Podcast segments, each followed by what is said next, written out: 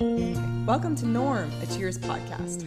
We are co hosting a weekly discussion of the television show Cheers, which aired on NBC from 1982 to 1993. We are your hosts, Marlene Stemme and Andy Blaker. How is it going today, Andy? It's going well. How about yourself? I'm doing well also. We are up to episode 17 of season two of Cheers. And this episode is titled Fortunes and Men's Weights, and it was written by Heide Perlman, directed by James Burrows, and it aired February 2nd, 1984. So, the brief summary is that Coach has purchased a mysterious fortune telling scale for the bar. Everyone that steps on the scale has a reckoning with his or her fortune and belief, or lack thereof, in the scale's powers of prediction. We begin with a teaser of Norm coming in, and he's dressed up a little bit more so than usual and Cliff mentions this. Norm says he has a blind date and that a friend set him up. So everybody around the bar is discussing whether that is a wise idea or not, and the, the drawbacks of having a blind date. You know, they kind of go through some of the things that people say, you know, to convince Norm that this would be an appealing person. And he says something about, like, he was told she's easy on the eyes and so forth, and they're kind of razzing him about this. And Sam kind of has this. I noticed that Sam was sort of smiling, so I thought that that was mm-hmm that was interesting. I think that he's you know interested in Norm being happy and whatnot. But I mean that's just like very brief little thing there, and then that's it. Mm-hmm. Carla has a funny line though when he says, you know, they well they describe this woman as easy on the eyes. She immediately says, "You're a dead man, Norm." I liked that, that one. Was, I good. liked her line on that. Yeah, that's a good call yeah. out. So the teaser is kind of setting up the episode rather than being its own little independent story get into the episode, first of all, I always like to mention before kind of heading into the bar. And when we get into the bar, a delivery man is bringing in this huge crate. And it turns out that Coach has purchased something else for the bar without Sam's consent. So, as is his habit. yep. So, it's an antique scale.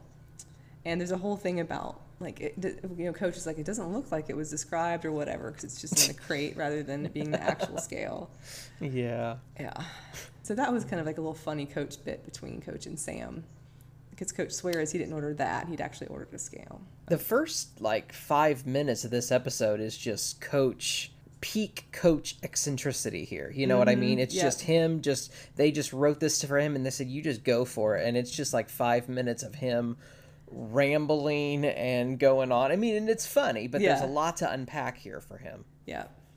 yeah. The next part that I was thinking about that I have here is when Coach is talking about how he couldn't resist the salesman. Was there anything mm-hmm. that you mm-hmm. wanted to mention before that? Uh, no, actually, it, it, pretty much starts there. Okay. Because, yeah, aside from the part about him not understanding that the scale is inside the crate, I feel like the part mm-hmm. that's like we really get into it, he couldn't resist the salesman. And. Yeah he's discussing the the salesman in terms of historical figures, and he said something about like he had what does he say? Something about his eyes and he was dressed all in black and so forth. Well maybe that was in a moment but he says you know he's describing him in this mysterious person as this mysterious person. And he says that he reminded him of i don't remember if he says the president it was like the person that freed the slaves. Mm-hmm. and so sam was like abraham lincoln and coach says something else about like that little German man with the mustache that, and I don't remember what how else he described him. What other you know descriptors? No, that was that was pretty much it. And, but and like, Sam guessed bad Hitler, person, yeah. and Sam is like Adolf Hitler. And, and coach is so impressed. He says something about like, "Don't play trivia with, with this guy" or whatever. Mm-hmm. So impressed with Sam's guesses, you know. So the salesperson was a combination of Abraham Lincoln and Adolf Hitler. I thought that was as hilarious. you do, right? Like what, what what would that even look like? You, I know, yeah, I know. right. I think that's a, a I think it's a funny juxtaposition, and the fact that Coach is not even put putting that together makes it even funnier. Coach says that the salesman had deep eyes and was dressed all in black, and then Coach speaks with an accent, saying like, "This scale will not only tell you your weight; it will tell you your fortune, or something like that." Mm-hmm. So Diane asked if he had an accent. Coach is like, "No." So he's basically just like Coach is enacting this accent just for fun and dramatic effect. Um, he says he's just adding a little color. Yeah, that's what he says to Carla. right, right, right. That's right. So they can't figure out what's going on or who the salesperson is from Coach's mm-hmm. description. Sam lets them open the crate. There's this whole joke with Norm saying he has a big date and essentially that he doesn't want to like get all sweaty before this big date. So Diane helps him take his jacket off, you know, so he can work on opening this crate. And his armpits are already just covered in sweat. so they joke about yes. that. Yeah. Cliff, oh Cliff, I just got to read his line here. So he sees, you know, he he, you know, strips off the jacket, and Cliff says, "We'll stop you before your shoes get squishy." it's just so funny because yeah, I mean they're they're like massive drenched. down to his like midsection, and it's yeah, just all but connecting. awful. Yeah. Yeah. And then there's something else Cliff says. I didn't write this down, but when he's talking about opening opening the crate in the like something not the axis of the fulcrum, it was something like that. Yeah, Just I wrote that. It's something about the the middle, the center, the axis, something of the fulcrum, and I I, I didn't back it up. I should have backed it up to get the whole thing, but I don't know. It kind of had that whole Indiana Jones vibe. I'm not sure if that's what it's from. I have no idea, but just the way he delivered it, like it was this big mysterious artifact, and he was gonna like unearth it and go archaeology on it, and yeah, Uh-huh. I it was funny. Right, it like required some special technique to open it. Exactly, It's, just it's a box. Yeah. Yeah. So then Diane wants to they, they get the scale out. Diane wants to keep the scale. And then Sam is saying that they have to keep it because the number of this mysterious salesman has been disconnected anyway, so he can't contact him. So before he goes on his date, Norm gets on the scale and he gets a fortune. Your most troublesome problem will soon be solved. and then Cliff has this line Hey, Norm, sounds like you're going to get a trim on the old antlers tonight. Yeah.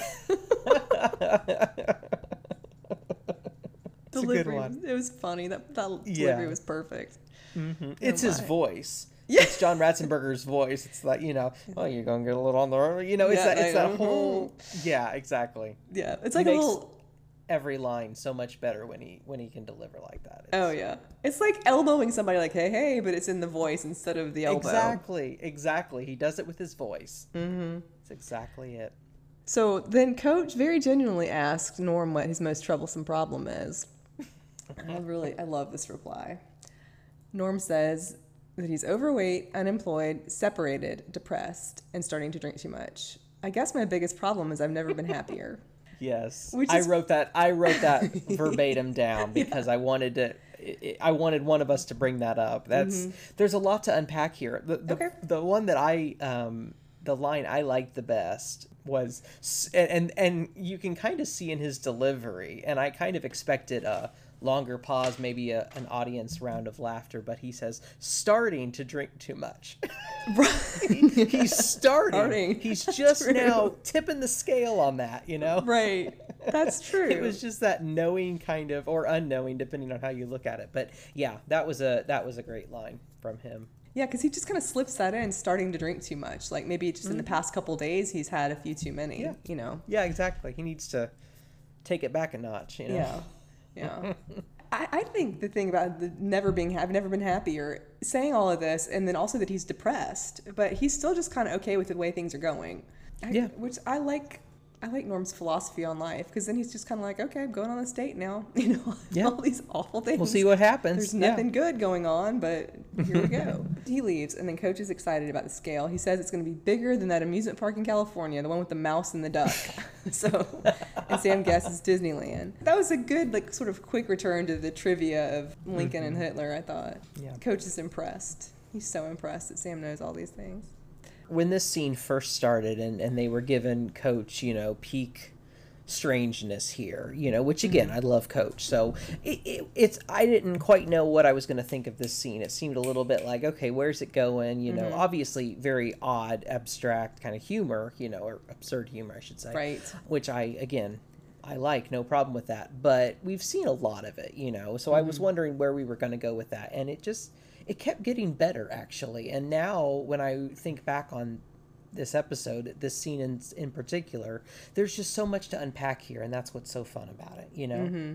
It's not like he has the best one liners or zingers. It's not about that. It's just about him being his character, you know, and, and the mm-hmm. way he's, you know, he's just gesticulating everywhere and flapping around Yeah. and, and just coming up with all sorts of strange stuff. And that's just, I don't know, that really adds to the scene for him. I liked it. And he's so excited. I mean, his whole thing is that he's so excited about the scale. And so all of the humor is coming out of his excitement about the scale. And he's even mm-hmm. excited about this mystery person that sold it to him, even though, you know, he was sort of a scary person. Coach is just mm-hmm. into that entire entire story, you know. So I, I like that too. Because like you said, it's not just like one line here or he's not just kind of coming out of absent-mindedness and like responding to somebody. It's all about his enthusiasm about the scale that he has purchased. Exactly. It's very true to fun. it's very true to who we see him as a character, you know? Yeah. It, you don't write a coach so that he can get these one-liners. He has some one-liners and they're great, but beyond that, it's just him, just his unique perspective, shall we say, mm-hmm. on on everything. And I love that you know he blew an obscene amount of money. We're led to believe on this scale. Yeah. And Sam's not even, you know, you can tell he's mildly irritated about it, but he don't do anything. You know, he's just right. like, this is Coach, you know, and he just he listens to the story, and he it, you can just see that real level of affection between them. Yeah, yeah, because he says something, he kind of reprimands him about it, but it's you know it's not anything harsh, and he's just like, "I told you not to do this," but he just knows yeah. the coach is going to do it anyway. Right, right. and there, yeah, it does sound like he spent a bit of money on it because there's the part when Diane says that something about like as a collector of antiques, she thinks it might be valuable. So, of course, mm-hmm. Diane is a collector of antiques. Of course, she is. Of course, yeah. And but then when Sam shows her the price, she sort of comes back down to earth, and she's like a, a fraction thereof. you know, it might be worth yeah. something. Yeah. In the next scene, Sam is ordering flowers for Diane, and Carla goes through this bit of asking if Diane died. That's why he's ordering flowers. I liked this because he just, you know, he's casually on the phone, and you can kind of see uh, her her she runs up. You can see her little head pop up under his arm, basically, um, on the other side of the bar, and she's just all, "Did she die?" She's just so like, "Oh my yeah. god, did it happen?" Right? Is she and, dying? and the way she ran around and delivered that, I thought was really funny because mm-hmm. I mean, mm-hmm. obviously she she says these sorts of things. This isn't new, but it was the way she popped into frame that made it made it fun. Yeah. It, it's her enthusiasm when saying yeah. these dark things. I think. It's, yeah, makes it work. So Sam thinks Diane is going to be mad because he didn't take her to some stupid art show, as he describes it the night before. So then Diane comes in, and far from being upset, she goes over, she kisses Sam happily, She's, you know, very glad to see him.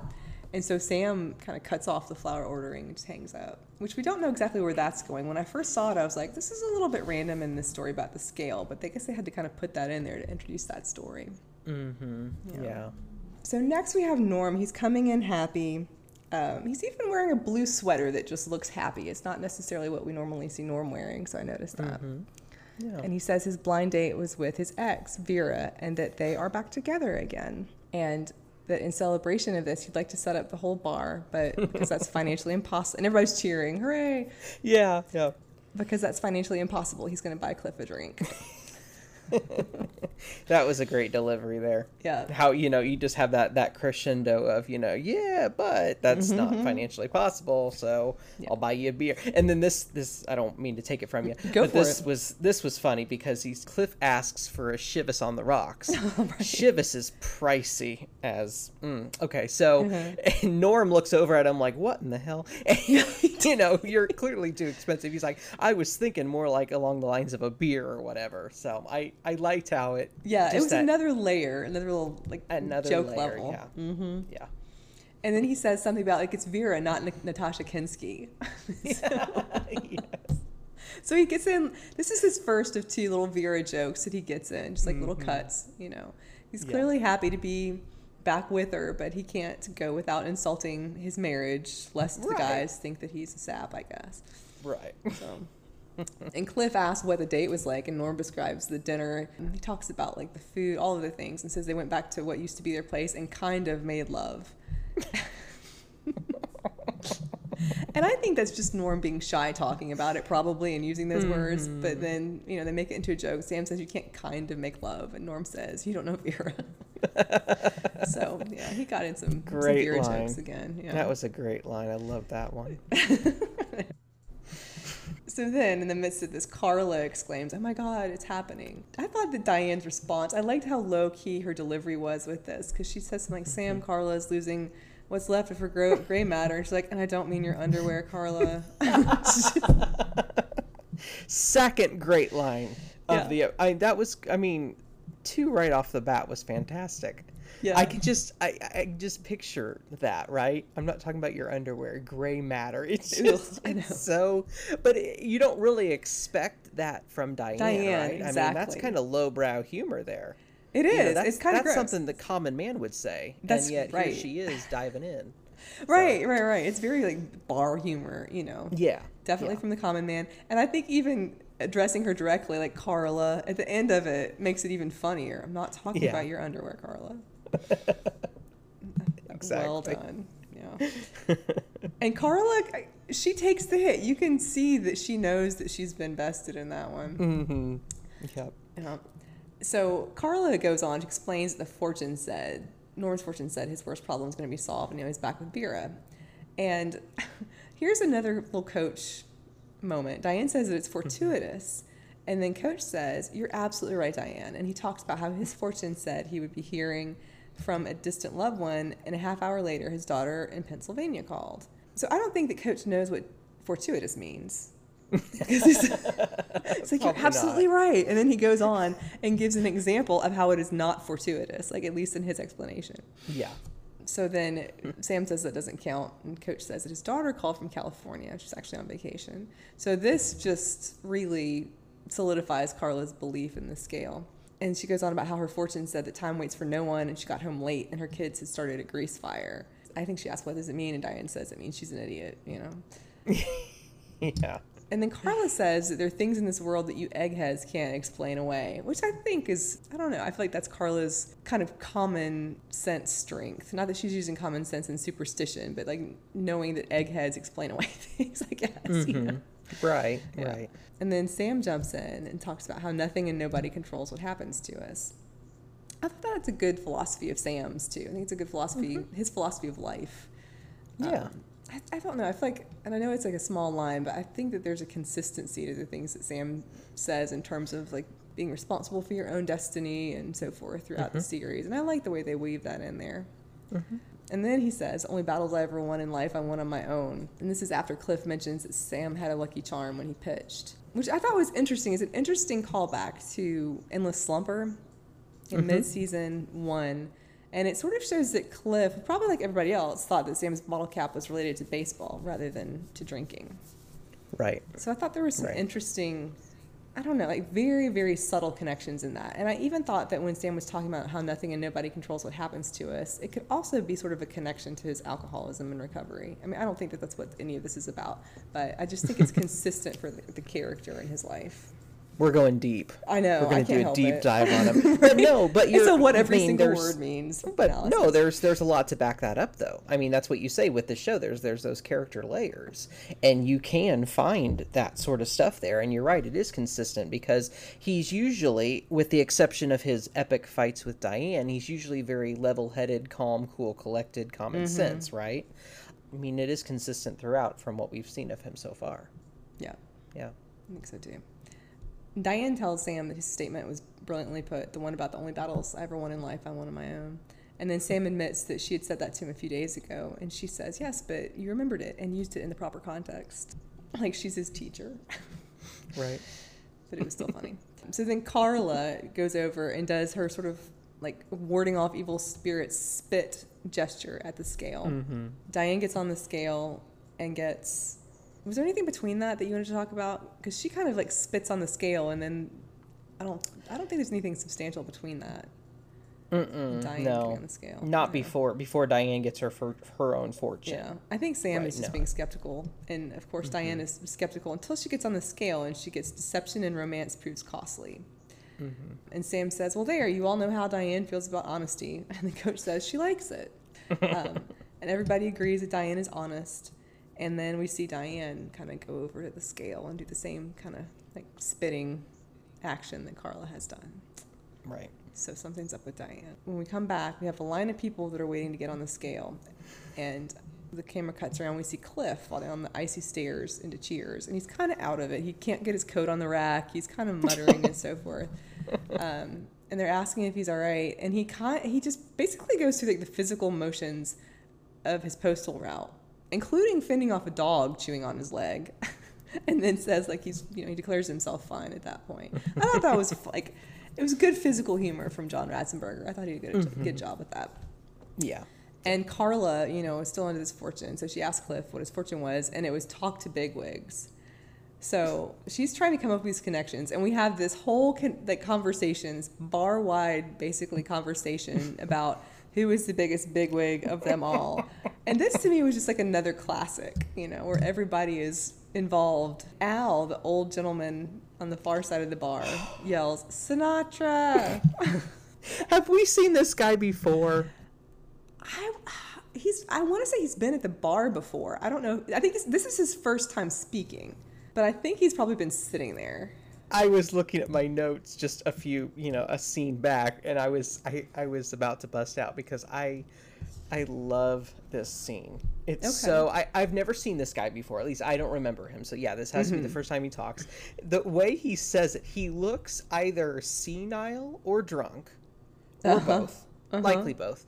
Um, and I like how I'm sorry, I'm just gonna No, go go, on it. about this for a minute. So yeah, he's this older guy. Um, his face, um, every when he screams out Sinatra, everyone turns to look at him, kind of like confused and amused. And then he does it again a, a beat or two later.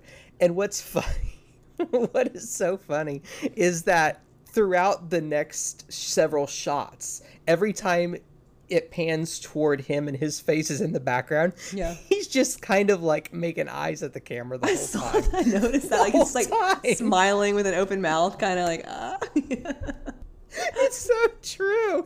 It's so he looks senile or drunk or both, and I just his face cracked me up so much in this. So I really, really enjoyed the best part of the entire episode for me. This was great.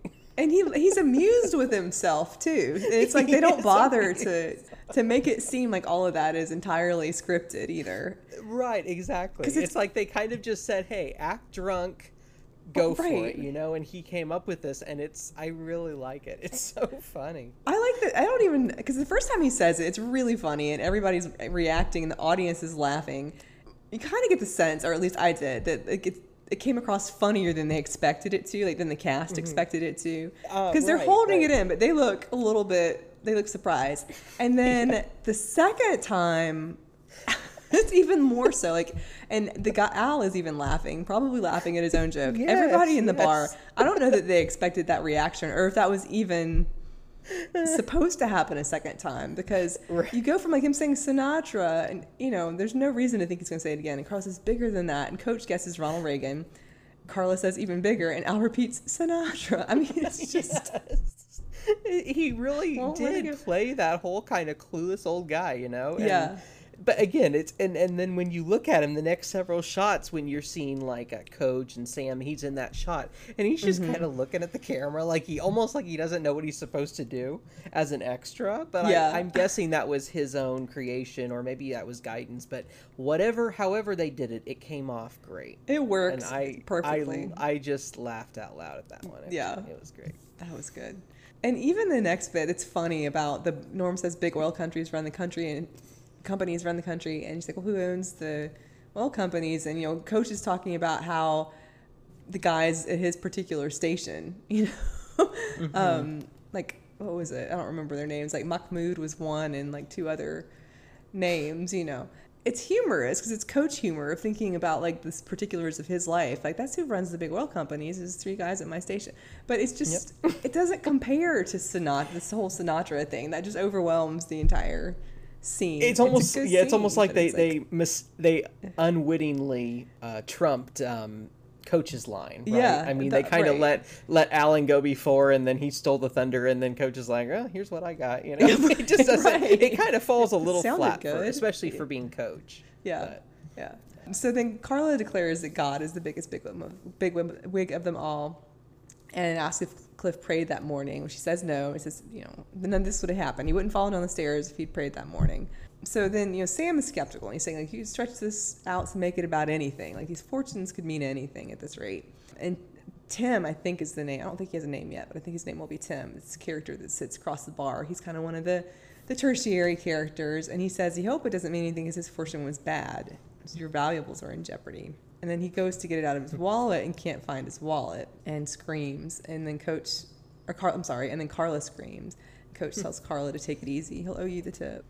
So he finds the wallet. So everyone is kind of spooking themselves. And of course, Carla isn't helping. She's just exacerbating all of this. Right. And she says the machine is evil, and Sam is trying to talk her out of this. It's ridiculous. And he says it's a sad world we live in when Sam Malone becomes the voice of reason. Mm-hmm. Um, although I think Sam is often the voice of reason, but I, I, I get his point. Yeah. Yeah. Uh, there was a moment just right before that where Norm and Cliff start miming the Twilight Zone theme. Mm. They're at the bar. I like that. Yeah, part. that, that's good too. It's a good inclusion. Because that kind of, it's a little bit like that, what's going on, mm-hmm. at least for a Cheers episode. It's got that little element, little twist of the surreal, I guess. It, it does. It does. I could see this sort of being like a rough plot for one of those Twilight Zone episodes, mm-hmm. right? Where you have some sort of object that's bringing foul play or misfortune or whatever and and you have like the characters that are sort of the regulars in a particular location that are all experiencing some different manifestation mm-hmm. from it yeah, yeah. yeah. So Sam wants uh, Diane to tell everybody how dumb they're being, and so all Diane says is, "You're being dumb." So not a very Diane. You can tell her heart's her heart's just not in it, right? It's not in it. She, she turned this... down a podium. Yes, that's exactly right. Like Sam gave her the podium, and yeah. she just yeah basically denied it. And then Sam was like, "Had enough, huh?" As though she'd actually done her usual, you know, diatribe. I thought mm-hmm. that that was fun. The way he said that was kind of fun and quirky. Sam. Mm-hmm. She hadn't really said anything. Later on, they're getting ready to leave. Carla's going to get one more fortune just to make sure she's going to be okay on the way home. And Sam reads it for her and says, "You will grow lips on your forehead." So he's still kind of you know disbelieving in the scale. Carla leaves. And then from this point on, you know, the episode, of course, moves into this more personal situation with Sam and Diane. Sam's going to get on the scale just for kicks and see what his fortune says. And Diane doesn't want him to. She says the scale, the scale has her spooked, and she references her own fortune and tells Sam, admits to Sam basically that she took another man to the art show last night. To which Sam says, You mean like a guy? and Diane talks you know, about him being a male classmate. And I didn't get the sense that Sam was that Sam was really bothered about this until Diane started telling him about how they had a wonderful time, and she's kind of playing it up and being a little bit suggestive about it. Mm-hmm. And then she says the, the part about the coffee, how they just went, they had coffee. You know, took her back to his, or she took him back to her apartment. You know, he saw her home essentially, and they had coffee. And then Sam, Sam says, and gestures as well. Instant coffee, or did you grind the beans? This was a great line for him. and then just grind the hand the motion too, you know, mm-hmm. that went along mm-hmm. with it. That kind of like swirling hand motion. Yeah. And he's almost gritting his teeth when he says it as well.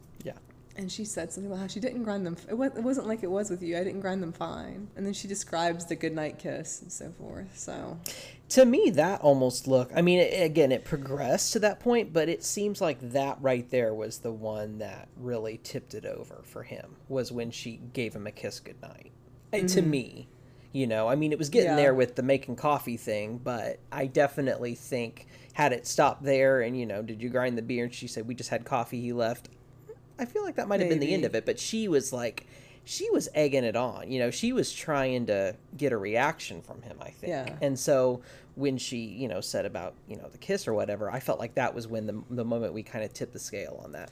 I agree, but he, yeah. And I think he asked her about it, but she was leading, yeah, leading the convert tip the scale. It's good. Thank you. yeah, she was leading the conversation to that for sure. Yeah. And then she kind of I don't know. I thought she sort of flipped this around and blamed Sam for it. You know, she's talking about how she misses talking about things she can't talk about with him, mm-hmm. as though that's somehow Sam's fault. I believe he talks about how he doesn't fulfill all of her her needs and she doesn't fulfill all of his, and maybe they should call it quits. I have to say, like this is just. I agreed. I was like, okay, like I, right. It was exhausting. like you should call it quits. Like you're correct about this. But she says, I think she says somewhere in here that she came to him to come clean. But I mean, really, she told him because he asked her why she was reacting as she did to the scale. So I don't know, just the back and forth. I looked down. Um, I was watching this on Hulu. I looked mm-hmm. down to mm-hmm. see what episode number this was, and I said, "Oh, episode 17." So yeah, we're about that time. right. We got to enter. We got to manufacture some drama in this little relationship here. It's just right. like, oh my amp this gosh. up again, bring it to a boil. And it turned. It turned so quickly too. I really didn't yeah. see it coming. And like we we uh, we mentioned earlier, when she comes in near the beginning of the episode, and you know Sam thinks she's going to be mad because he didn't take her to an art show. She comes in, she's all lovey dovey with him and everything, mm-hmm. and we kind of just let that go, and then we pick it up again here. Um, but to me, still, it came out of nowhere, and it just take it goes from zero to sixty with these two. Yeah. Again, and it's like, oh my god, you know. Yeah, yeah, and it's it's really childish, but it's like intense It is. childish. Mhm. You know. Yeah. And then Diane wants to break up with him, not have him break up with her. Like there's the entire debate over who broke up with whom. Mm-hmm. Um, and at some point, Diane's making this linguistic argument that Sam said maybe, where she's saying definitely, and it was just analyzing it. You know, analyzing Mm-hmm. who said what and so forth. just petty drama petty drama as we get with those two and uh, Yeah. you know it's funny because we were doing so well we had such a long stretch of episodes with no drama no Right. relationship at least it feels that way to me again this to me like, this just came out of left field it. yeah Yeah. Yeah. Diane, at this point, she kind of, I would say, fakely admits vulnerability. I mean, we don't know that at first because she sounds very upset and sincerely so. She's scared. I mean, it's, it's, I thought it was a little over the top and maudlin, but she seemed genuine. Mm-hmm. Like, she just seemed very emotionally overwrought, but I didn't believe that it was a trap at that point. But she talks about how there's too mm-hmm. much at stake here. And I was like, I mean, I was like, what is at stake? This relationship is just shallow. I mean, it's like passionate mm-hmm. but kind of shallow. And at this part, like when Diane is upset and Sug- Sam hugs her and he says, "I'm sorry, please forgive me." It's like he's just Sam is a kind person. That's the side of him I mm-hmm. like to see. Mm-hmm. Like he's trying to be understanding, even though they've been fighting. He wants to comfort her, and then she immediately, and she says, "Tell me." Oh, this is it. She tells me, t- says, "Tell me you didn't break up with me."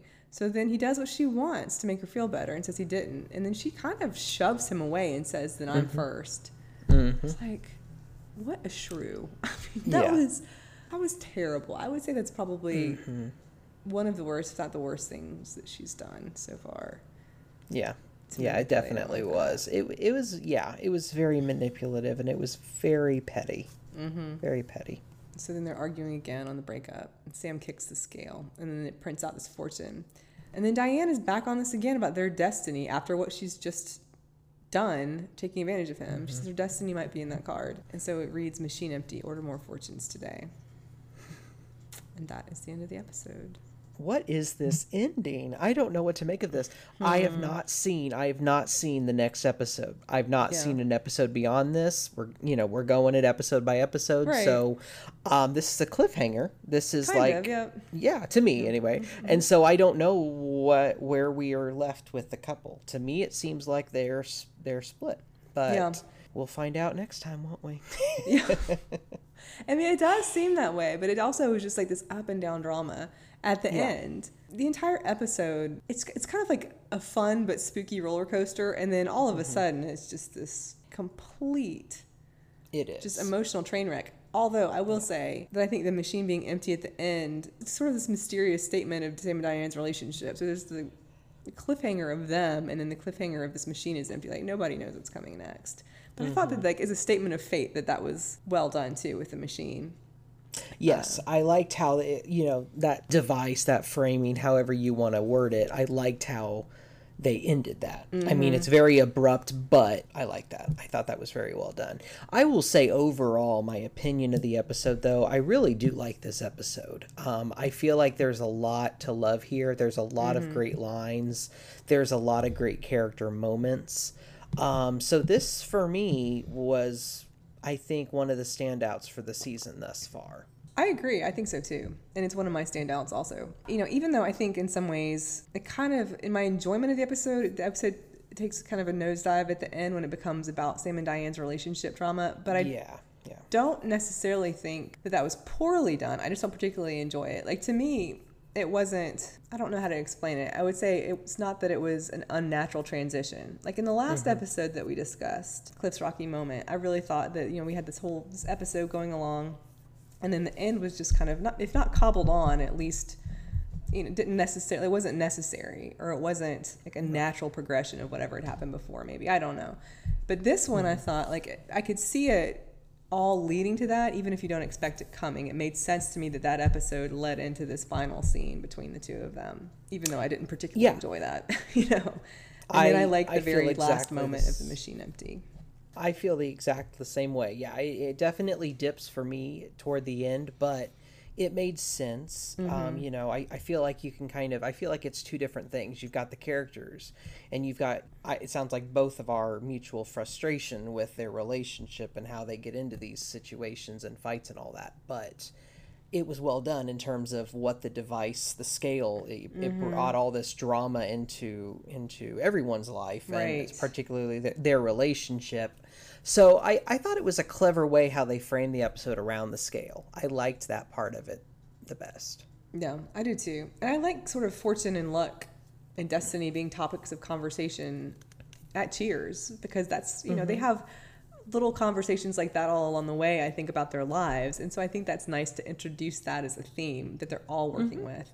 And I thought all yeah. of the characters were used really well in their parts, you know, sort of like with reference to what was happening with the scale like from Norm's yeah. situation and his date, you know, and then being with Vera. And the other, like, I mean, coaches wasn't as serious. He was just kind of like his little comment about his daughter calling, those sorts of things just kind of pegged in and were good. They weren't necessarily like the big points of drama, but I thought everybody mm-hmm. was well used. I thought Carla, she's an interesting blend of religious and superstitious and i thought that that came out well in this episode too mm-hmm. you know sort of like her we know from before that she's catholic and then she talks about god being the biggest bigwig but she's also clearly into these sort of not i don't want to say like dark arts but she believes in like fortune telling and mm-hmm. other kind of superstitious things too so i think that's interesting for her character and that was done well yeah and of course the sinatra part is just classic oh man too, that so. For me that was my favorite like isolated moment you know what yeah. i mean? Like I, I want that to be a soundbite. I want to find that moment and make it into a soundbite if i can and i just love that. You could get that as a ringtone i bet something. Wouldn't that be i will amazing? be looking into that. Yeah. But yeah i really think the whole thing i think the whole thing flowed well. I enjoyed all of the parts with the scale you know until the drama mm. at the end but i really do think the entire thing flowed really well. So definitely among my top episodes too Absolutely. That will do it for us today. You can find us on Facebook, Norm, a Cheers podcast, and on Twitter at Cheers underscore Norm. You can listen to or download old and new episodes at the usual places Apple Podcasts, Google Podcasts, Overcast, and Spotify. Leave us a like and comment and join in on our community there. Thanks so much for listening.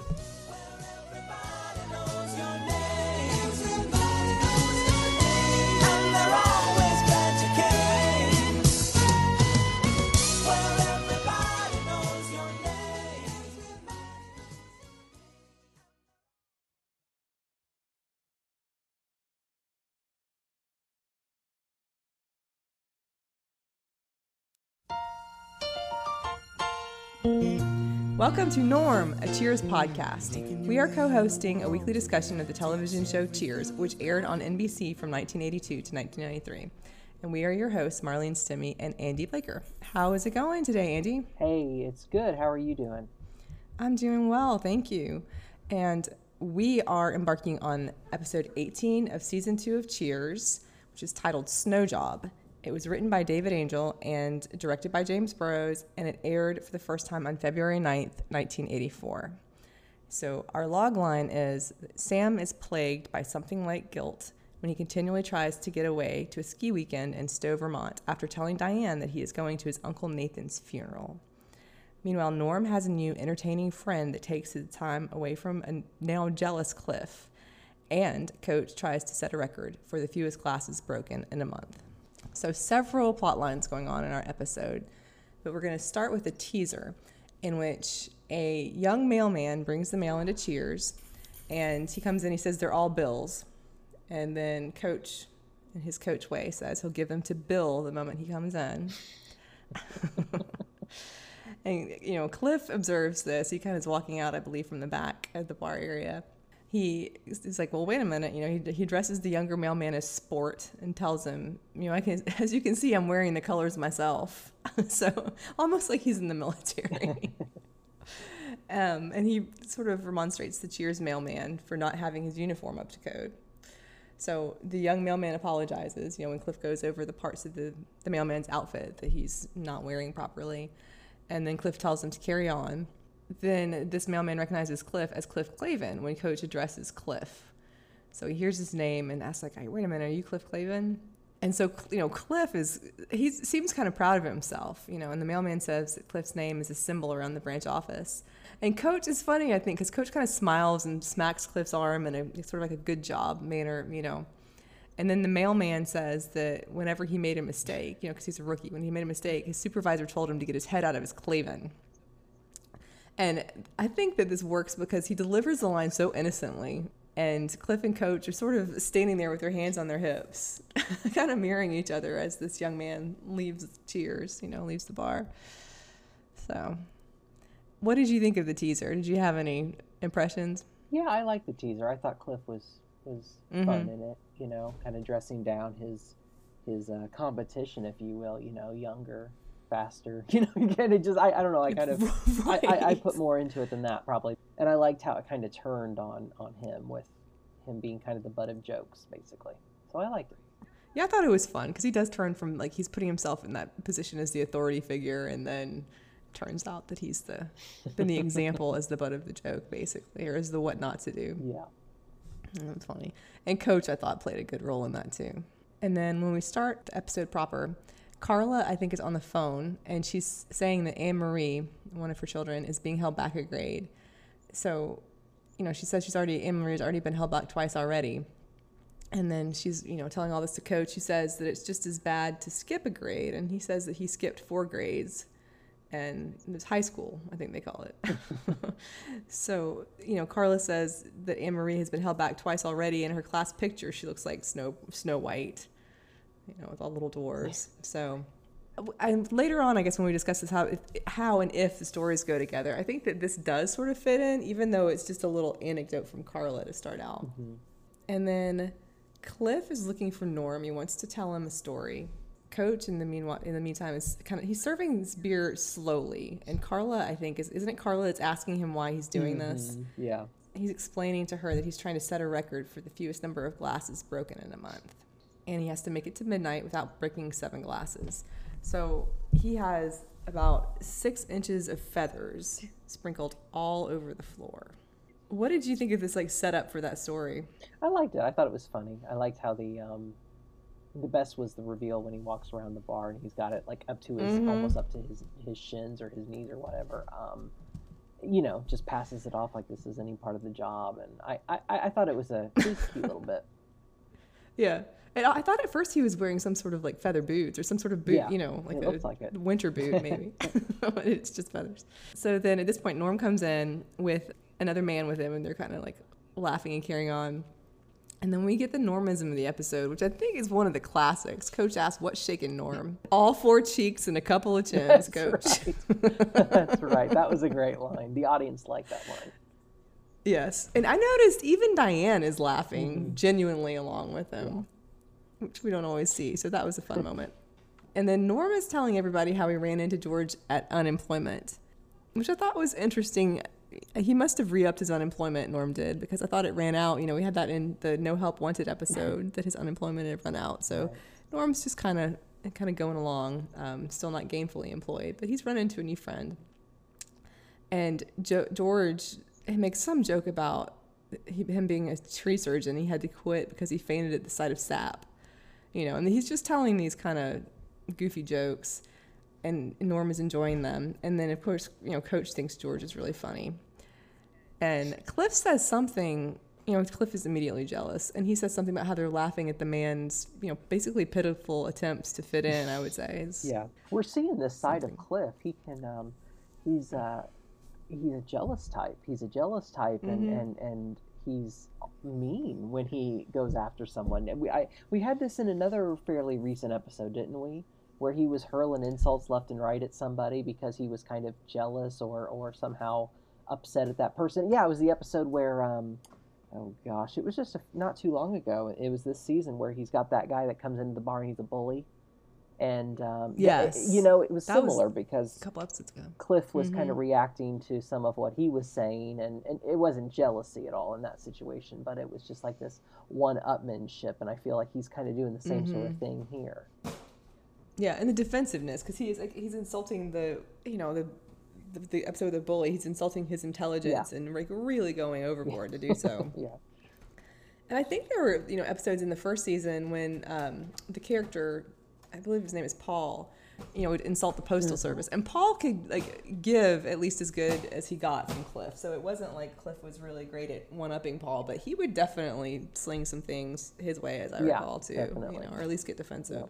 So then Diane comes along and she complains about working for the holidays and she says that it's George Washington's birthday weekend. So she's talking about the drawbacks of having this particular type of job. Understandable because weekends are their big time and probably holiday weekends, especially people want to go out and celebrate and she has to work. So Carla tells Diane about Sam's annual ski trip with his baseball buddies. They go to Stowe, Vermont, and like basically like you know one doesn't know if they ski. They apparently hustle up snow bunnies.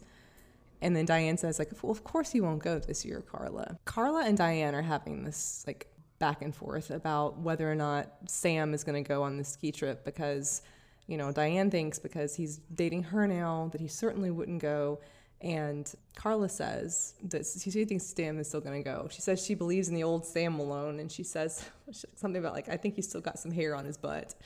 Yeah, which is you know only Carla would say that. And then there's this long, basically almost like a monologue that Diane has to Carla about the like perhaps Carla the desperate observations you know the whole thing about your desperate observations accurately reflect the relationship between men and women in the demimonde that you inhabit. But for oh. those of us who no longer scrape our knuckles on the ground when we walk your views are incredibly primitive. And Carla stands there and listens to the whole thing. She does she does you got to give her props yeah.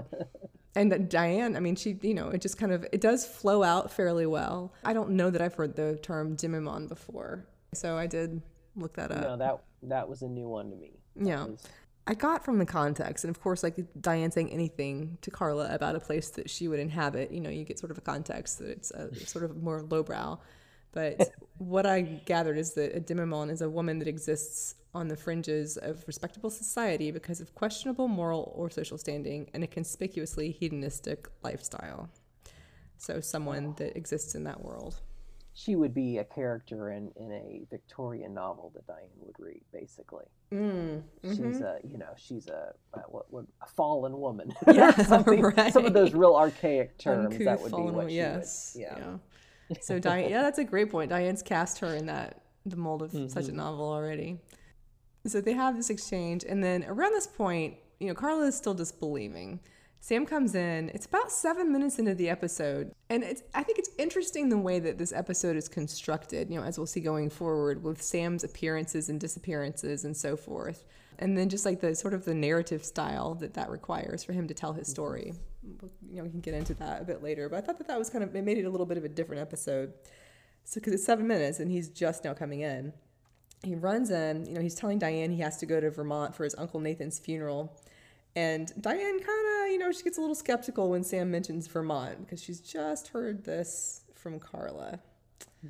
So at this point, they're talking about this initial discussion of Sam going to Vermont, and Carla pops her head up and says, My condolences in your time of sorrow. And then Sam is like, Oh, thank you, Carla. She says, I was talking to Diane. so what did you make of all of this? Of like Sam's entrance and then the story that he's telling Diane at this point in the episode? I kind of expected her to like catch on more, I guess, definitively, like to, to mm-hmm. know beyond a shadow of a doubt that, oh, you know, this is him lying, this is his cover story based on what she's just been told by Carla. That was what I was thinking was going to happen.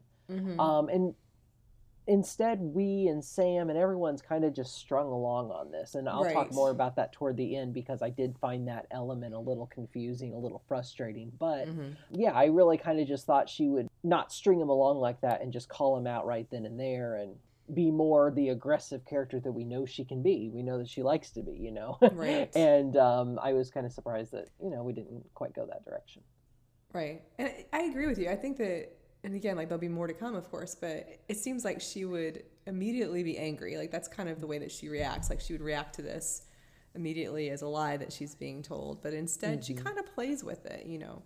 And even the way that he tells this, you know, he's lying, but why didn't he lie about the location of the funeral? Because there's a moment when he says that his uncle died when she looks like she really does believe him and has mm-hmm. no reason to think that he's lying to her until he says that he has to go to Vermont for the funeral. And he tells her he's going to Stowe, Vermont. so it's very particular. I just thought that was interesting that he wouldn't. I feel like Sam, you know, would have some sense. If he really wanted to lie, he would have some sense to make up a different place. I know. I, I, I gotta say, I felt a little disappointed by him. I felt he could have done better. I felt, Unless felt he like didn't you want know, to. Yeah. Right. It, it just kind of felt like, oh, you know, this was the best that they, the writers came up with for it. You know, it just, it seemed clumsy to me. I, I didn't, it didn't seem like, I don't know, it didn't seem like what it could have been. It could have been stronger and, I don't know, Hmm. kind of mixed on it. Okay. Yeah, I guess I probably am too because it's. I guess it seems clumsy, but at the same time, it's like, does he want to get caught? Because there's this whole thing of him, this guilt that he's Right. apparently feeling, or whatever it is that he's feeling throughout the episodes. I'm like, did he just tell a bad lie? You know, it's kind of hard Like to he, say. he really just wants her to come at him and, you know, nail him, right? And Maybe, yeah. lie, basically. You're right. I, that's a good point. Yeah, yeah, it's hard to say. But he says he'll be gone for a couple of days, and then Diane volunteers to go with him. And, you know, he, they, they have this whole exchange about how he's going to be staying with his aunt, and she doesn't believe in unmarried couples sleeping together. And I thought that was interesting. I think it's interesting that Sam invented, because of course we know that he's inventing this, he invented this excuse that his Aunt Alice doesn't approve of unmarried couples sleeping together. So it's like he invented family members with different morality than what he has. I thought that was intriguing. I mean, I know it's just an excuse, but I think it was like he created this character of his Aunt Alice, even though he didn't do a very good job lying about where he was going. that's a good point. And then we have Diane saying that, you know, we don't have to sleep together. And he asks, like, and he seems genuinely puzzled. He asks, like, why would you be coming then? Yeah. yeah. And then, th- yeah, this is when I kind of asked, like, why doesn't Diane directly confront Sam? She asked Coach if he believes that Sam is going to his uncle's funeral. And Sam, or sorry, Coach, you know, has this moment of confusion, or he doesn't seem to understand that Sam is lying about the Uncle Nathan. He says they wouldn't make funeral arrangements if a man wasn't dead. So- I liked his scene here. He just that he completely, you know, puzzled innocence basically. Right, right. Like, well, of course, he's not even thinking about Sam lying. He's just thinking that, of course, he must have an Uncle Nathan, even though Coach knows Sam has known him for years and would know his family members, you know. It's like, mm-hmm. well, they wouldn't have a funeral if he hadn't died. Then we go back over to this kind of Norm and Cliff story that's woven through the Sam and Diane story. And Cliff keeps trying to tell Norm his story. I think it's like, I counted three times that he keeps trying to tell Norm the story. And Norm is getting ready to leave with George to go to the Bruins game. So he's much more into this sort of new, the shiny new friend, you know, this fun friend, than he is to listening to Cliff's story at the bar. And so as they go out, um, Cliff insults George and says something about like, "I hope you catch a puck in your Clavin," Yeah. which I th- I thought that was a great you know self insult, kind of a callback to the teaser. you know, he's making Yeah, it was. himself. That was a good line. Yeah, That was very clever. yeah. Um, did you have any thoughts initially about this new friendship between um, Norm and George and how that's playing out with the Norm, George, and Cliff scenario? I just, I, I just, I thought it was really funny how jealous he is of him and how obvious Mhm. it is to everyone except Norm. It seems like, at least initially. So, Yeah. yeah, I, I just like how they kind of, you know, were really kind of piling it on um, Cliff, you know, from from the uh, the insults he sort of got in the teaser to this this this triangle, this friendship triangle with with uh, Norm and George, and so I liked how they kind of played it up and they showed how insecure he was and how jealous he got Mhm. of the two of them. We go back to Sam, who's starting to leave. You know, he's trying to get out the door, and then Diane is stopping and asking him these questions about how long, you know, these kind of concern questions about how long his aunt and uncle were married. And then she tells Sam that honesty is the secret to a long-lasting relationship, which I think is it's interesting because I believe it was just the previous episode that um, Fortune and Men's Weights when she was dishonest about what she was doing. You know, like dishonest with Sam about what she was doing or that she'd had this date with another man and so forth.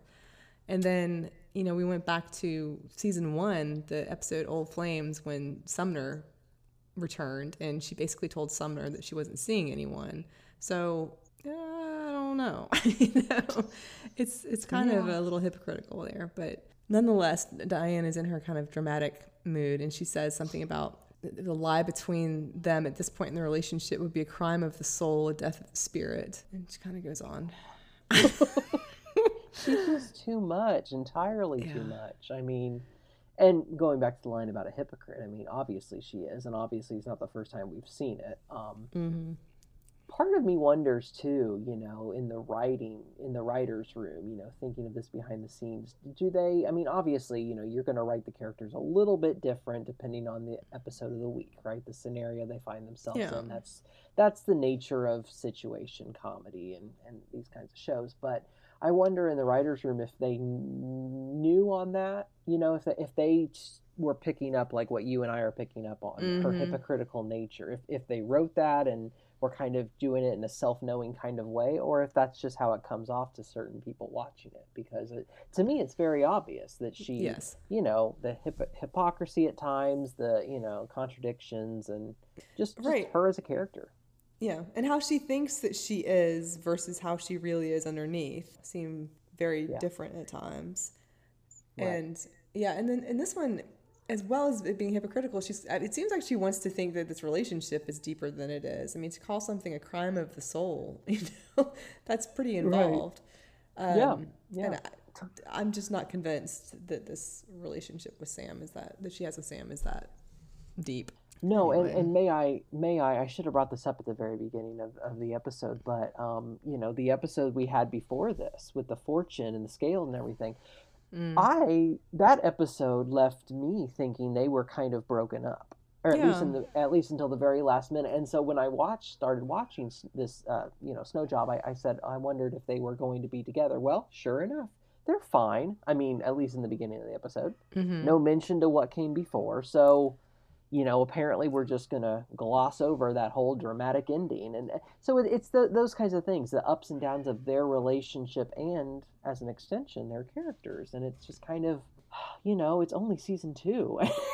It's like it's like holy god how many more of these are we gonna you know how many Yeah. how much longer can i tolerate this so i don't know it's interesting because i kind of thought that they might it seemed like at the end of the last episode they were going to be in uh, at least maybe a, a not so secure place Right. and this episode i mean i'm not saying they're exactly more secure but they they're they're on more level footing you know than you might have right. suspected I mean, I don't. Yeah, I don't think the relationship's going well, but I don't think it's because of anything that's happened previously. It's just the the way that this episode almost Right. starts, you know. But there's no sense that something has happened before that to precipitate the decline in the rela- relationship. It's almost like it's going through another decline, like it did at the end of the last episode. I think yeah somehow. Yeah. So she talks about, you know, she goes from talking about the depth of the death of the spirit, the crime of the soul, all these, you know, the depth of this relationship. And then, you know, she's Sam's trying to get out and she's basically just telling him to be careful. There are gonna be a lot of skiers on the road, you know, and then she makes a comment about people being careless and insensitive when they're on their way to a ski weekend. So she's kind of piling on the I don't know if you'd even call it passive aggressive you know and it's hard to i think it's hard to tease apart because sam is at fault but she's starting to kind of be at fault a little bit too for holding back i think Right. I think so. I think so. I mean, obviously, yeah, he's, he's, you know, trying to get away with this at this point. But yeah, I mean, it starts off with her kind of just, you know, I think I, I, I think I know what you're up to kind of thing. And, and now she's just getting to the point where she's just out and out, you know, dogging him on almost, you know. Right. And, yeah, like you said, I don't know if I'd say it's passive aggression, but it's, um, I don't know what the term would be. It kind of is Mhm. sort of like passive aggression, I guess.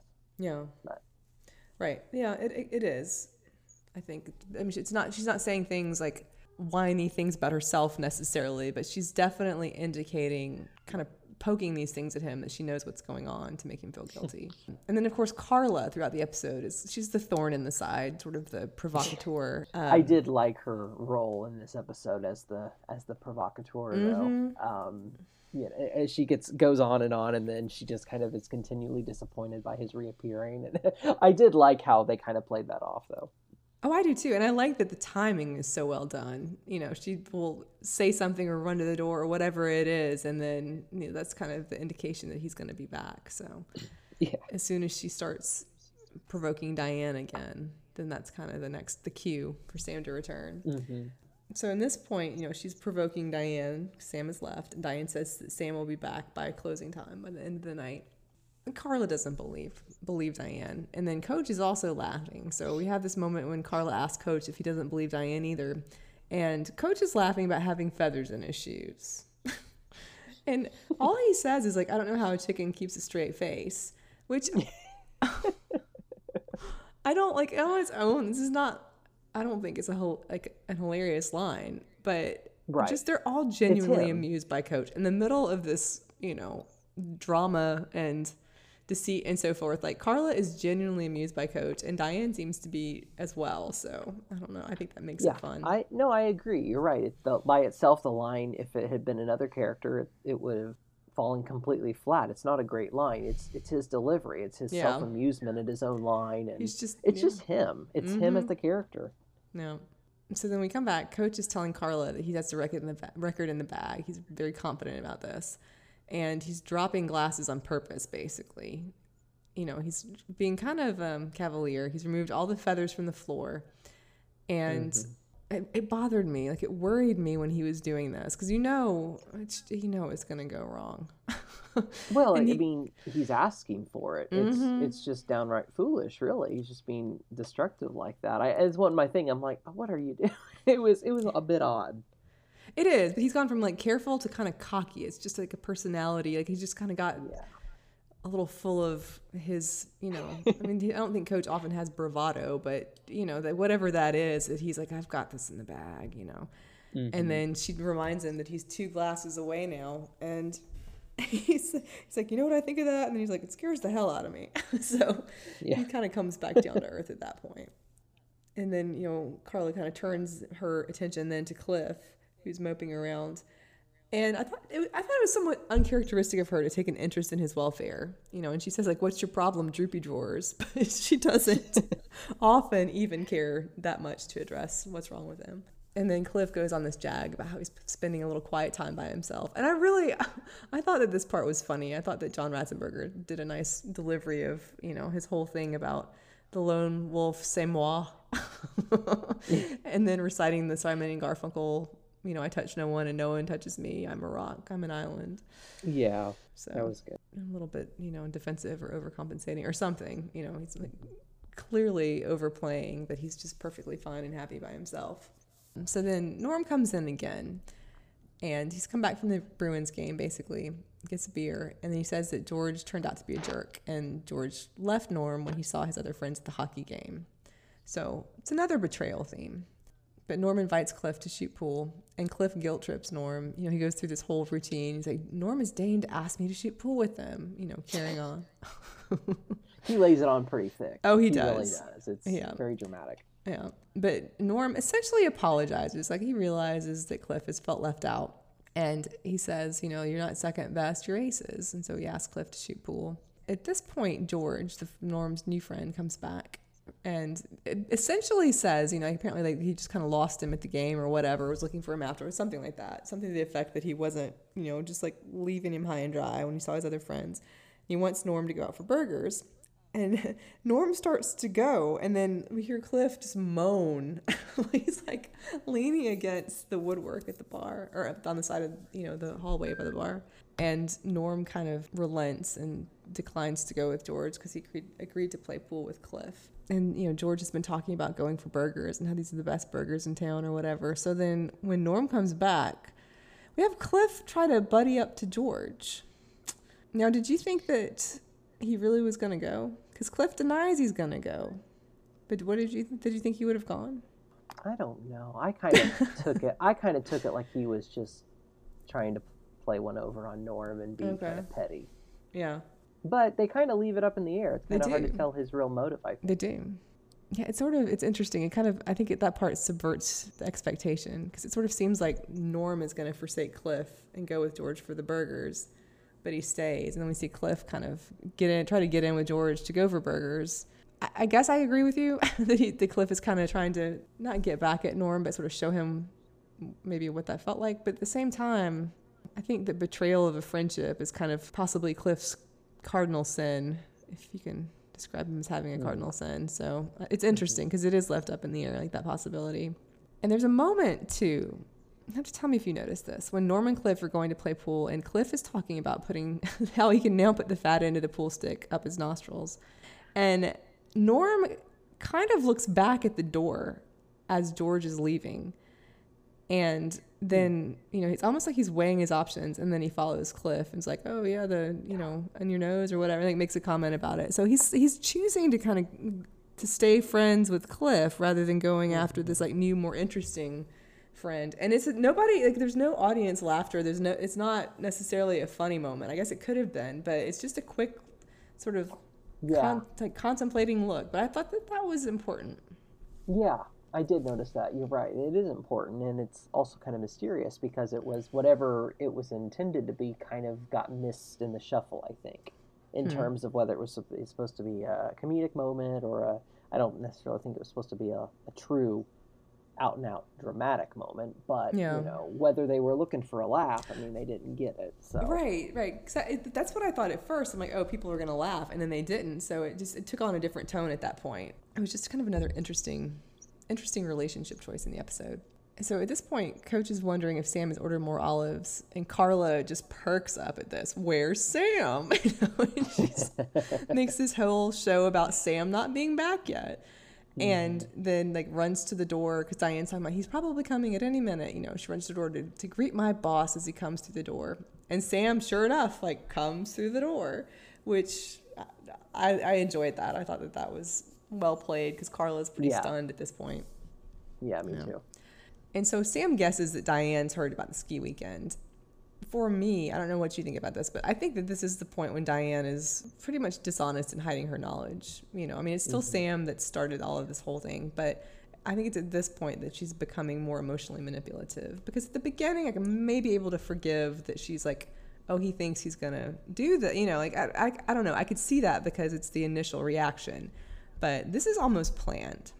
I agree with you. It definitely does cross the line to what might have been passive aggressive to out and out emotionally manipulative and mm-hmm. it, it, it's it's a game and you can tell she's getting some sort of high off of it right i mean right. it's like a superiority kind of thing for her as yes. as we well know but yes yeah. i think that's it exactly and she's saying that you know if he were going to lie about the weekend he'd have come up with something smarter than a funeral because she can check the death notices you know, because he's hmm. insisting he's going to the funeral. He just wants Diane to feel okay about him being gone and so forth. It, it, when she says this about how she can check the death notices, you know, he kind of, he's obviously uneasy, but he leaves again and he says like, well, I've got a, great, I've got a funeral waiting for me.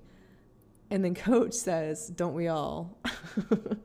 Uh, yes, I, that was a that. great. I wrote that one down. That was again his not just the line, his delivery. He's just like reading mm-hmm. the paper, or flipping through something. He's like, "Don't we all?" It's just, I. It was great delivery. I thought so too. And the thing I liked about there's this, and then one other comment he has later on that I think are really kind of they're funny, but they're wise. Whereas you know, he's been funny and had great lines early in the episode, but he's kind of acted befuddled. It's been more of that befuddled humor. Whereas this, like the "Don't we all," it's sort of like I know what life is like, you know? Right. And he really he, does. He, yeah, he very quickly pivots between that kind of befuddled, confused guy to this wise sage. He still gets the point wrong, but in doing mm-hmm. so, as we've talked about, he unwittingly reveals some sort of human wisdom, you know? And I like how they toe that line with him as a character. It's fun. Yeah. yeah. So, yeah, Sam's leaving. Diane insists to Carla that Sam's going to be back within the hour. And we have the next scene starting with the broken glass on the floor. And we know that Coach has missed the record. And he says, damn tropical drinks through his banana peel. right. So yeah, in his in his pride and his hubris, he has basically ruined his own attempt at the record. But he, then he perks up and comes back and he says he has a record he's very proud of 11 consecutive days without starting a major fire. I mean, it's kind of silly, it's kind of funny, but I like the spirit of it. You know, he's just kind of celebrating whatever is there to to find happiness in, I guess. And then Carla comes up. I love the way Carla says Diane, that Diane, you know, as she approaches her. And just, I love the way she says her name. And she says it's almost closing time. So she's provoking again. And then again, Sam is going to return like you said, like Carla is, I think she's well used in this episode and she's fun. This glee and this kind of high spirited mockery I thought was really entertaining. Mm-hmm. It really uh, was. Yeah. yeah. And then Carla walks past Sam. She's got an empty mug that she hands him. And she's like, alms, alms to the dink, you know. so she hands this this mug to Sam. And then Sam is, you know, they're kind of, they cross paths. And then Sam keeps walking. And when he passes by Coach, Coach puts a coin in and says, poor devil. and that was sort of the second coach. I don't know if wise is the right word, but just like the funeral that don't we all? I thought it was kind of a knowing line, poor devil, because Sam is in hot water at this point. Exactly. And Sam is uh, he's angry that Diane doesn't believe him. She's playing naive again, and she's you know saying something about how it's so late that he's going to miss his uncle's funeral in the morning. And he has the line about how do you expect me to enjoy a funeral when you're making me nuts like this? And he's says you know that he's been on the road so many times they've changed the sign to "Welcome to Vermont, Sam." I liked that. I thought that was kind of clever of Sam. Yeah. Um, He's got some good lines in all this. Yeah, it's a it's a little frustrating again, probably just because it's yet another Sam and Diane show, Sam and Diane game. Mm-hmm. I think that I think that above all might be what kind of strains it for me. But yeah. you know, he does get a few good lines in there. Yeah, and he pretty much escalates at this point. I mean, the entire episode he's been sort of in this up, almost like a slightly less than manic mode. But when he starts going on about, he's accusing her of accusing him of being a liar, and then he basically gives himself away by admitting he made up the story about his uncle's funeral. You know, by asking, saying something about you called, like, oh, you you did, so you know that there's no Nathan Malone, and says something like, what a stupid name, Nathan Malone. you know, and he right. basically just ruins his entire. Not that it was a good lie in the first place, but he ruins it. So I just mm-hmm. I the entire thing makes me tense. The Sam and Diane, the fighting, the arguing, like everything that they both are putting into this relationship makes me kind of tense. But I do think that he does a great job with this kind of like high energy escalation that he's doing tense that the way you just described it tense is a great that that says a lot for me that's a great mm-hmm. way to say it uh, tense and yet for me also a bit bored it's yeah. tense but because i because i'm tense i lose interest in it i think yes. because it it's... does feel like yet another one of their little childish games and mm-hmm. they're getting old i guess that's how I, I mean that's how i feel a lot of I, mean, I don't want to impugn all of season two because i still love it but I agree. Yeah. And I think about that through a lot of these episodes. And certainly by the time we get to this point, it is for me too the type of tension that's I mean I guess some people become really engaged in that but I tend to tune out and I just don't find think, it compelling you know I mean yeah, I, again I, like their performances are compelling and I feel like there are definitely things to analyze here but I'm not just swept away by this relationship by any means I, I would agree with that I think part of it too is this is kind of on the episode as a whole it seems like you know we've talked about the episodes where the Sam and Diane relationship is the plot is at the forefront of everything, and then there's mm-hmm. episodes. Sometimes I think the the better episodes are where their their relationship is featured, but it's not the only thing about the episode. It's not the main point or the main plot. Here it is the main plot, and it seems like it's not very. It's not a good enough subject to build an episode on. If that mm-hmm. makes any sense. That makes a lot of you sense. Know? it's it's their it's this game. Nothing really happens outside of their little back and forth. Right. And so to me it doesn't seem like it's it's substantial enough to, to have been the, the plot. And it doesn't seem to me that the relationship has really grown any other than just becoming more negative. Whereas at the beginning there were the negative parts in the fighting, but it was this kind of you know, had this lovey dovey veneer as well. Mm-hmm. So now it's more to me like more tense and then you know also because of the, the, way that it's there's i don't know again like going back to the idea of it like not being that deep and diane's trying to make it seem deep.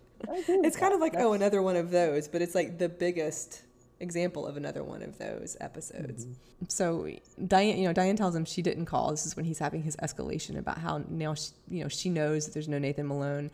And sam says something about like saying he looks like an idiot, and then he says he tries this lie. I guess you could call it a lie. it's so poor. I don't even know if I would call it that. About how I work for the government. I'm on the top secret mission for my country, and she's like, "You're an idiot." And saying, "No, that's just my cover." So this is like Sam just grasping at straws. I feel like at this point. Yeah, it's like why not are we, dealing why with confrontation. continuing with this? You've already mm-hmm. been found out. What is what is the point? That's where it really got strained for me, and I I got impatient with it. Mm-hmm and but then Sam tells her like you've been she she basically you know she kind of sort of comes clean and he says when she says like you've been playing games with me all day too. She says you're right don't you think you deserve it? So yeah neither of them are savory characters in this episode but for whatever reason diane bothers me more even though sam is the one that started the lie in the first place. Because it is it's like that superiority thing. And then you know he's telling her that she's talking to him like a child know? Yeah, oh, she is. I mean, and and I liked when he called her out on that. You know, Mm-hmm. this whole mothering. It, it's it's so true, and I mean, we've seen it time and again. She's very Mm-hmm. patronizing to him, and some of the things she says, it's just like, oh, how do you stand this? You know, it's. I don't. I don't know how he personally does stand it, and this is hardly the first Right. time that she's treated him that way. so she takes this different tone. She calls him slime, you know, so they get into a real fight.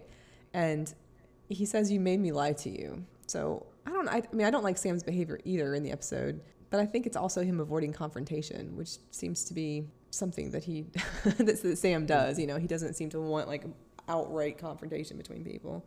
And he says it would have been a semi harmless ski weekend with his buddies he's already explained the thing about like how he, if he were what was it he said about fooling around like he, there wasn't that much fooling around and since he's not doing this there's going to be even less or none or whatever so he's just kind of like you know early in the episode he said that and then here he's talking about how it would be semi harmless so then diane kind of escalates that and says she doesn't care if he fools around with every woman in vermont and he says he will it's like how did this escalate so quickly Oh, it's You what know? they do, though. It's it, I know. it is. It's just in the flash of an eye. It's it's just zero to sixty with these two.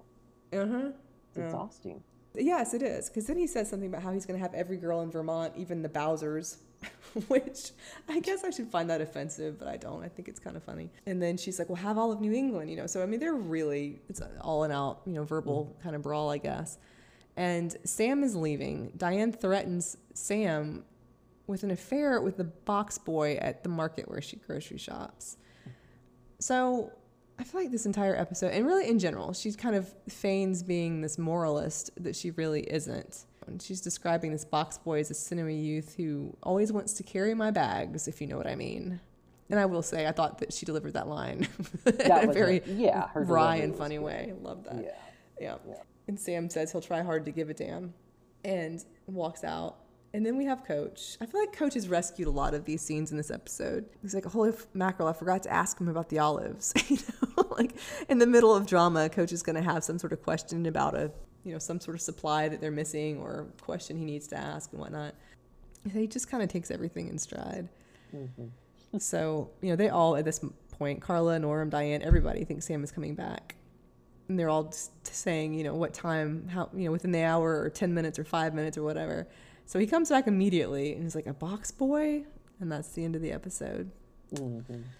So, to that, I, I one thing I said is like I don't understand. I mean, I, it's her character, but I don't understand why Diane likes to play these sort of relationship one-upmanship games. And I said it makes me tense. It's almost like she has to have like this man or that one, Yeah. either Sam or the box boy. And it reminds me in a way of the end of season one when she was, you know, or we talked about that at that time with Sam's brother. It's like, oh, I gave up Derek, but then now you're telling me that, you know, this after I gave up Derek. So it's kind of like the either or. And the other thing I thought about that when you mentioned her, you know, trying to make herself superior is that it seems like she makes herself either the kind of inferior person or the superior partner in a relationship, like in a romantic relationship.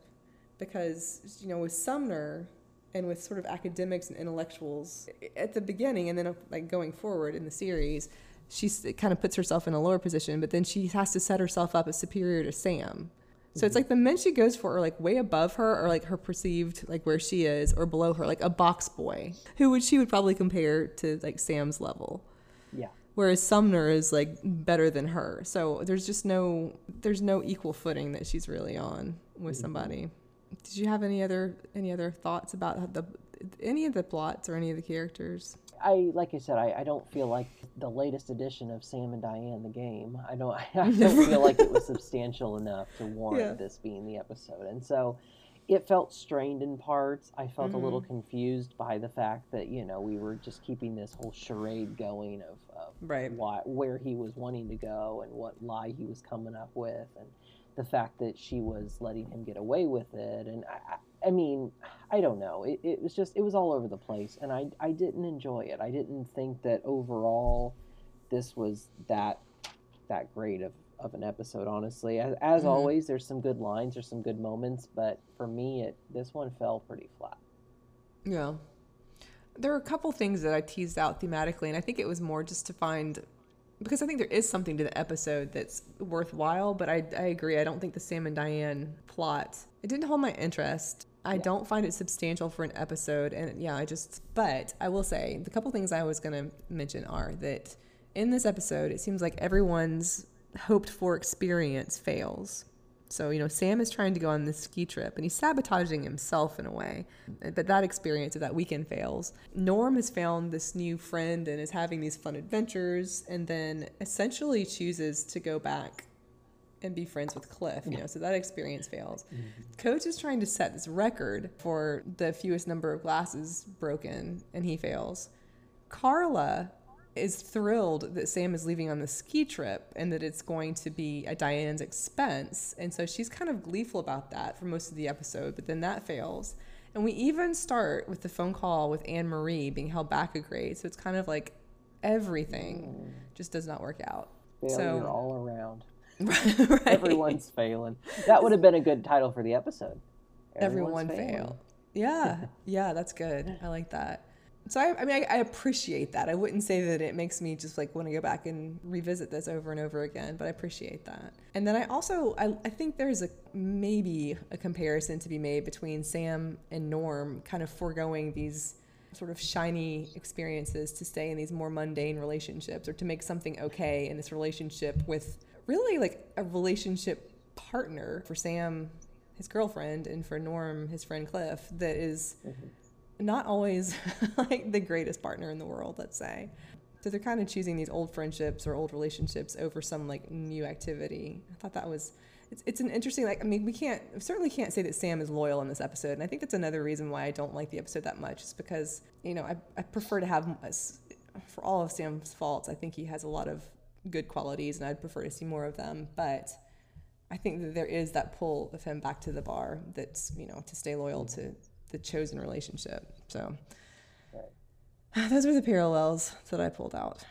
Yeah, there's a lot. There's a lot going on, and, and mm-hmm. like I said, you know, it, it's always fun when you do a deep dive like we've just done into some of those themes that you don't notice unless you really do analyze it. Um, yeah. So yeah, th- th- those are fun. I, I don't know. Mm-hmm. I, I I definitely feel like the season is kind of waning down a bit. This was, I don't know felt a little phoned in for me. Do you think that's also because, to the point that we were talking about earlier on the way that it's narrated, it's almost like because Sam isn't really a character in the episode until the end. He's pretty much narrating, like, dis- he's the dishonest narrator, you know, or, or sort of mm-hmm. unreliable, mm-hmm. even though we know he's unreliable. But he's mm-hmm. kind of coming in and he's telling about his experience rather than having him be a primary character in the show, which is really different than the usual way that he's a part of things. And I wonder if mm. that gives it even more of a like a phoned in feel. Is that he's just kind of coming in and he's in this high anxiety mode throughout the whole episode. That's a good point. Yeah, you're right. I mean, as a character, he doesn't really have anything to do. Mm-hmm. You know, true character for most of the episode. He comes in late. You know, this is I feel like one of the few episodes where he's absent for the first several minutes of the episode. Yeah, exactly. Sam is, you know, and obviously there's a there's a point to it, but it it felt different mm-hmm. just knowing right off the bat where's Sam. You know, that's one thing I thought of. Um, yeah.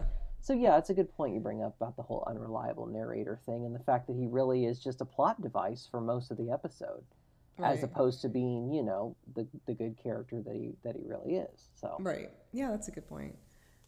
I guess it. I mean, I want to like it, but I feel like there are parts. It's like an episode that never really gets started in a way.